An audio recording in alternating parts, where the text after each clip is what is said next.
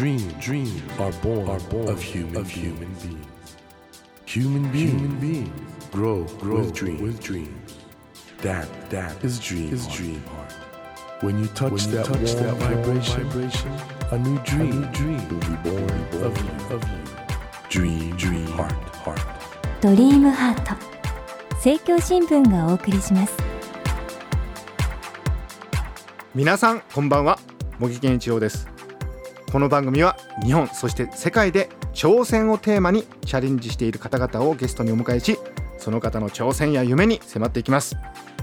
さあ今夜のお客様は先週に引き続きジャズピアニストの小曽根誠さんです。小曽根さんは今月のはつかにユニバーサルミュージックより小曽根さんが率いる日本最高峰のビッグバンド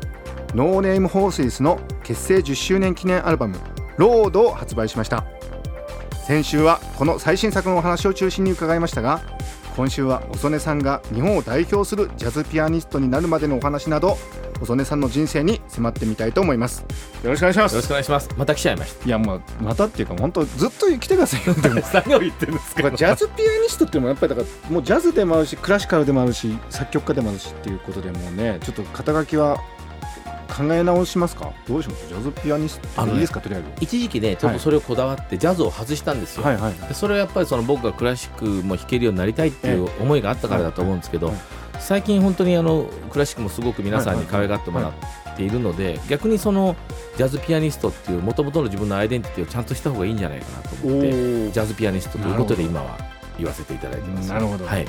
でこの新作アルバム、はい、ロード、はい、これが今はちがつはつか発売ってことで、先週も言いましたけど僕は勝手にグラミー賞、はい、いきなり今回は番組の頭からグラミー賞いけるんじゃないかな。これ勝負アルバムですよ。聞いて思いましたけど。あ、そうですか。ラプソディブルーをあの新アレンジっていうか新解釈で入れつつ、はいはい、前半にロードという、はい、これね重量級の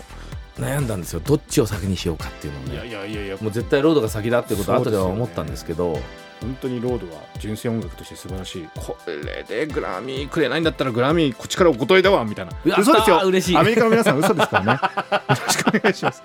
そんな素晴らしい小曽根さんなんですけども、はい、お父さんなんですか。ジャズはい、もともとはそうですね。父親が、はい、彼は子供の頃に多分進駐軍のバンドの音を聞いてジャズに入っちゃった。えっとお父さんはしょうわきゅうねんです。きゅうねんだから、あ、ちょうどじゃあ、ね、終戦の時に、うん、思春期みたいな。そうだ、うちのね神戸の妻ってとこに、はいはい、あの家があったんですけど、はい、祖父の、はい、そこの屋敷がちょっと大きなお家だったんですけど、はい、焼かれなかったんですよ。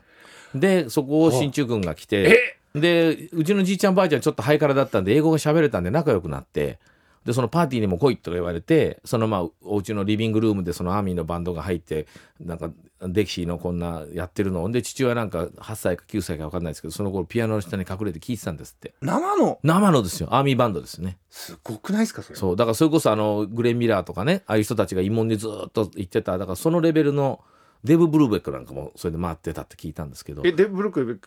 ックも興奮してちょっと口が回らなくなっちゃった。来たんですか。うちにじゃないですよ。だけど、うんうんうん、あのずっと慰問でアメリカ軍の兵士のためのその慰問コンサートっていうのを。え、戦後直後そんな何大物たちが来てたんですね。日本には結構いっぱいいらっしゃったらしいですよ。でそれを誰が弾いてたかうちの親父は知らないけど、はいはい、聞いてジャズが楽しいって言って楽譜も読めないのに、でもその頃ほら男がピアノ弾くなって男が軟弱だみたいな、そうそうそうそうそうっていう時代だから、はい、でもまあ父親だから隠れて弾いてて、でまあ大学ぐらいになってそのジャズバンドに入って、でそこに生まれたのが僕なんですよね。え、じゃあ子供の頃からもう周りにジャズ音楽が。そうなんです。だけじゃなくてきっとあれですよね、ジャズミュージシャンもたくさんいたみたいな。そうだから毎週土曜日に父親がそのデキシーランドのバンドと練習しに行くのを連れてってもらったんですよね、ちっちゃい頃、えー、もうそれが楽しくてね、もう本当に楽しくて楽しくて、でも学校の音楽の授業は大嫌いでつまんなくて、ありがちなレコードかけられて感想文とかって言われたって何にも感想かけなくて、なんか書けって言われたからしょうがないかモーツァルト聞いた時にスイングしてへんって書いたらすっごい先生に怒られていや俺だったらもう最高評価しますけど、ね、ですよね、うん、俺もそんな子供いたらうえないとか言うけど、もうその先生キーとかなっちゃって、あ、うん、お気の毒なねいや本当にいや小曽根さん来たから今日なんかちょっといつもと違う な, なんかスイングしてるな。いや本当いいですね。それでこれ独学なんですね、ジャズは。そうなんです。あのね、教わるのが嫌いなんです。車買うと取説を読むのが大嫌いなタイプなんですよ、うんはい、自分で見つけたいんですよ、はい、あだから音楽もごさいの時にいっかいうちもともとあったのがハモンドオルガンっていう楽器だったんですよ、はいはいはいはい、でそれを弾いてたんですけど、うん、あの母親が一回ピアノやったらって言われてごさいの時に、うんはい一回そのレッスン受けたんです、はい、バイエルっていう教奏法があって世間ではなんかそこから始めるみたいですね。そうなんです、うん、で僕はちょっと弾けてたので、はい、ちっちゃいながらも、うん、だから上巻と下巻だって下巻からっていうのを始めたんですけど、うんうんうん、これがもう退屈でつまらなくて、うんうん、それでバイエルの下巻とはいえどもその楽譜が子供用にでかく書いてあるんですよね、うんうん、で俺父親の書くスコアを見たことがものすごく綺麗なスコアを書くんで、うんうんうんうんもうそのでっかいオトマジャクシみたいなのってすっごいバカにされてる気がしてお子様用みたいな、うん、冗談じゃないこんなの絶対嫌だっつって一回でやめてでクラシックも嫌いピアノも嫌いっていうことになったんですよね。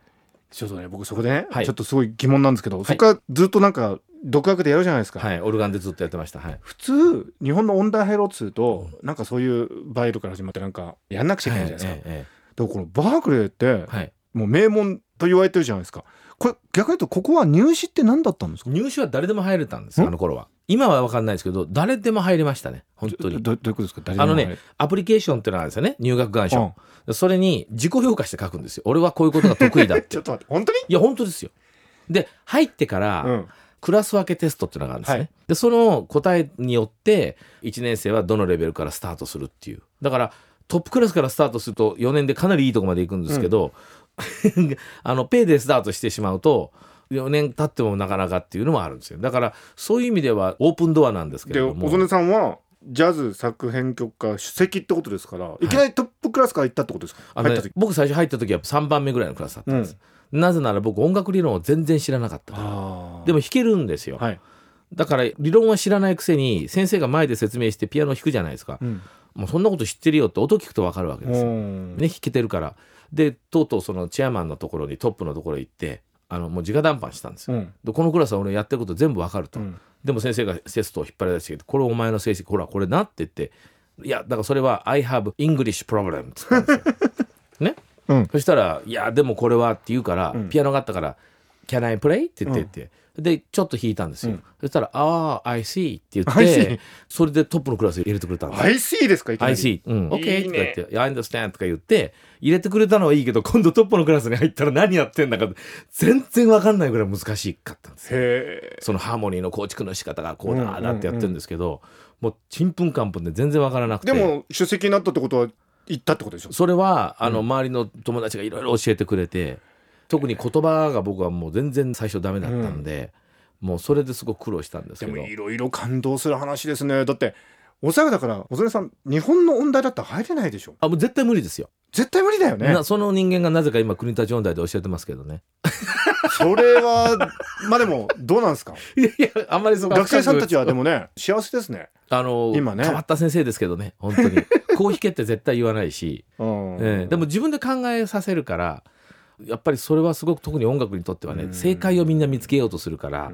ここが一番問題ですよね。正解は自分で作らなきゃいけないから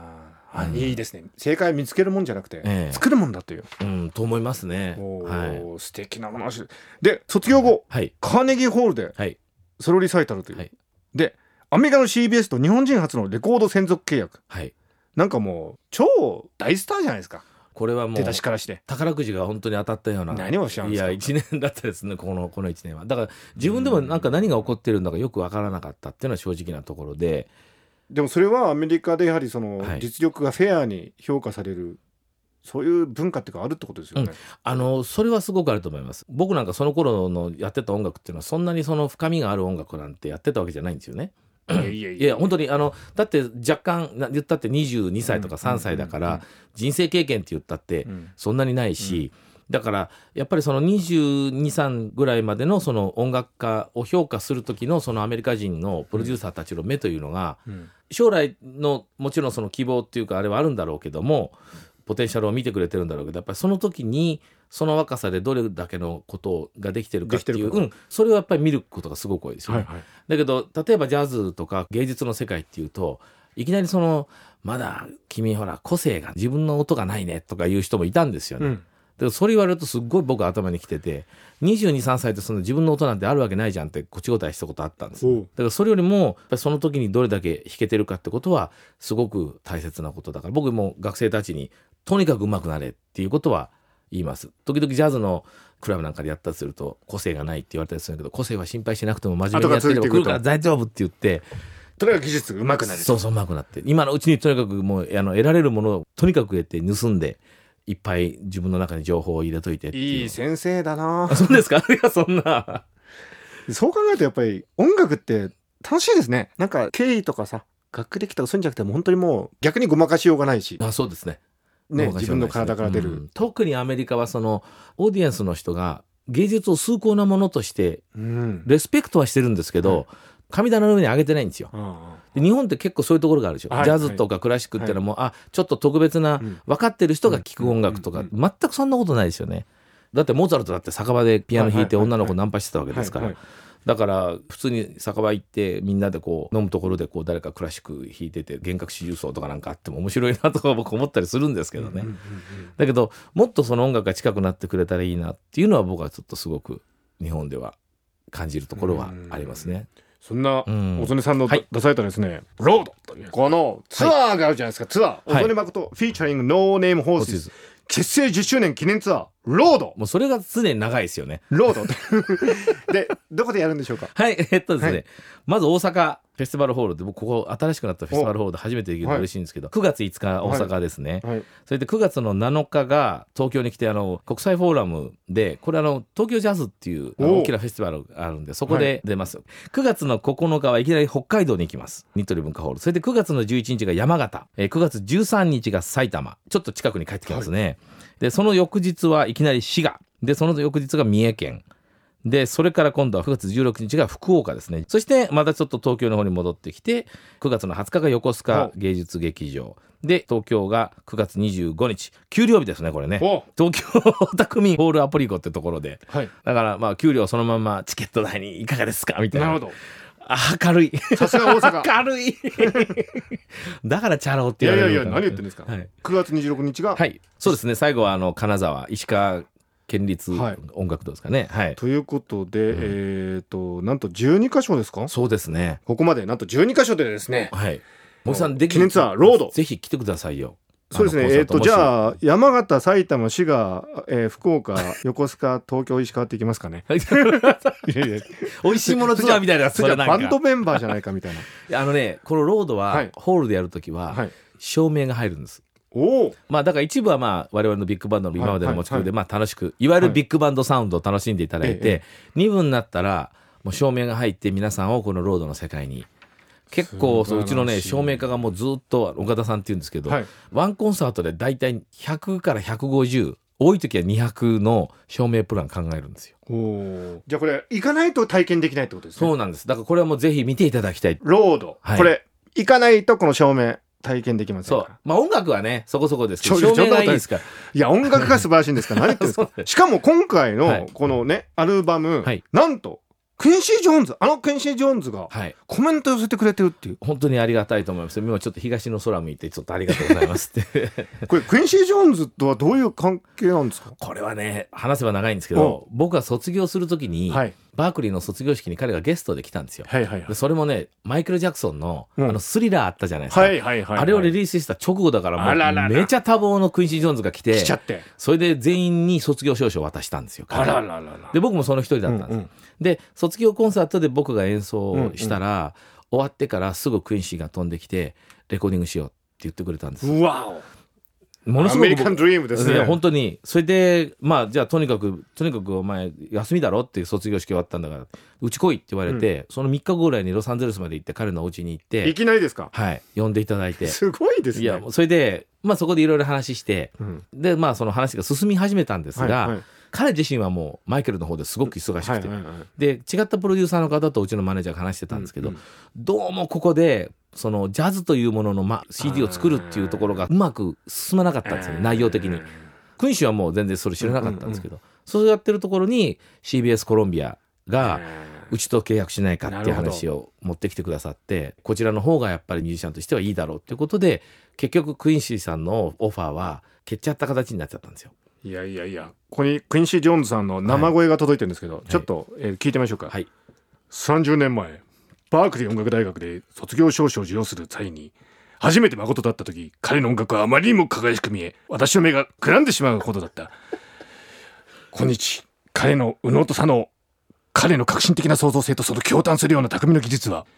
聞くあなたを圧倒するだろう。どうかこの私のブラザーと、失踪する馬たちに耳を傾けてほしい。いや、傾けるんだ。クインシー・ジョーンズということで。クインシー・ジョーンズ、日本語結構。クインシー・ジョーンズ、日本語うまいですね。うまいですね。すっごいこれ、あの、通り一遍のコメントじゃなくて、はいはい、魂こもってるじゃないですか。これ本気のマジのコメントですよ、これ、クインシー。はいでそれでねそのあのそう去年再開したんですよそのクイーンシーと、さんじゅうねん近くぶりに、はいはい、でその時にその僕がこのバンドの音を聞いてもらったら、うんうん、すごい賞賛の言葉をくれて、これ本当は放送言いたいんですけど放送で言えない悪い言葉を使って賞賛してくれたんですね。言えないようなね、はい、言えない、まあ、ちょっと皆さん想像してください、はい、ここは想像してくださいね、はい、もう黒人たちがお互いをもう本当に呼び合う、はい、ブラザーって言うじゃないですか、お互いのことを、うんうんうんうん、もうそれこそ言う、うんうんうんって言ったんですよね。ピーそうピーピーっていう言葉でっていうぐらいピーかけなきゃいけないぐらいのすごい賞賛だと。そうなんです。それからまた今年もまたお家に遊びに行こうとか言われて行って、でこの シーディー 送ったんですよ、はいはい、忙しいだろうけどもしねやっぱりそのアメリカでも僕また戻ってやっていきたいし、うんうんうんうん、このバンドでお言葉をいただけませんでしょうかって送ったらすぐにこれ送ってきてくれたんですよ。素晴らしい。本当クインシー・ジョーンズがもうそれだけ惚れ込んだってことで、はい、やっぱりこれはね本当にね昔知ってた友達だからっていうんじゃないですよ、このコメントは。本当に音楽ミュージシャンとして本当に素晴らしいという、うん、どうします？まあこれでとりあえずグラミー賞取るじゃないですかって、まあそれは勝手に僕は言ってるだけなんですけどあのおそねさんね、はい、この番組はですね、はい、ドリームハートってことで夢ってことがテーマなんですが、はい、なんでしょう夢。なんだろうな、やっぱりその音楽、自分がこう、まあ、ピアノ弾いてこう音楽やっていくことが一人でも多くの人を幸せにするって、もうそれしかないんですよね僕はね。なんかね、だからそのためになんか目の前にあるその目標を一個ずつあのやっていくっていうか、生きるエネルギーを共有できる音楽を作りたいっていうのかな。まあでも本来音楽はそういうもんですよね。そうかもね、はい、我々の祖先が例えば夜かかり火の間合いで、うん、ちょっと疲れたなっつって音楽奏でようね、はい、で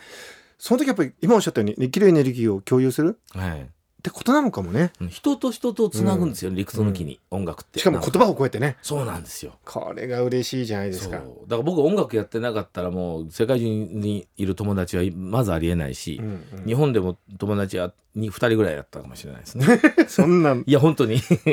今ちょっと大阪人独特の、ね、誇張が出てました。いや割れてしまったから。いやいやでも本当に今回のこのアルバム、そしてこのツアー、はい、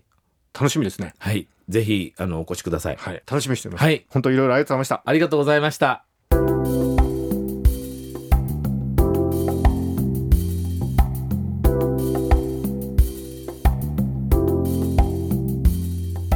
Dream dreams can't be seen with the naked eye, but we sure can live our dreams. Dream heart is in you, is in you.And it will make, it will make a brand, a brand new, new you, you.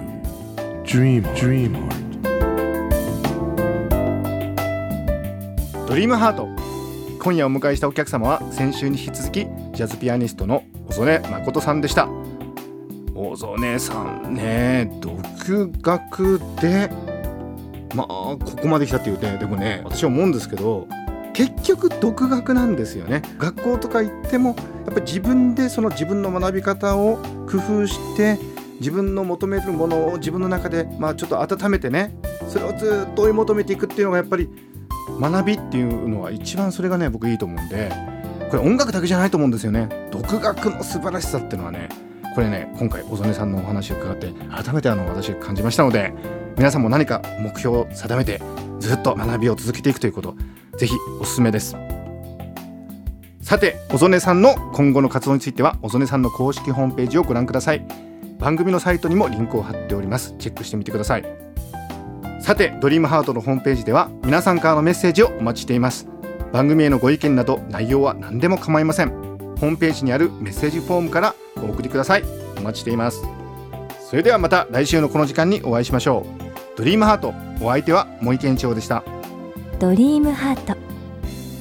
政教新聞がお送りしました。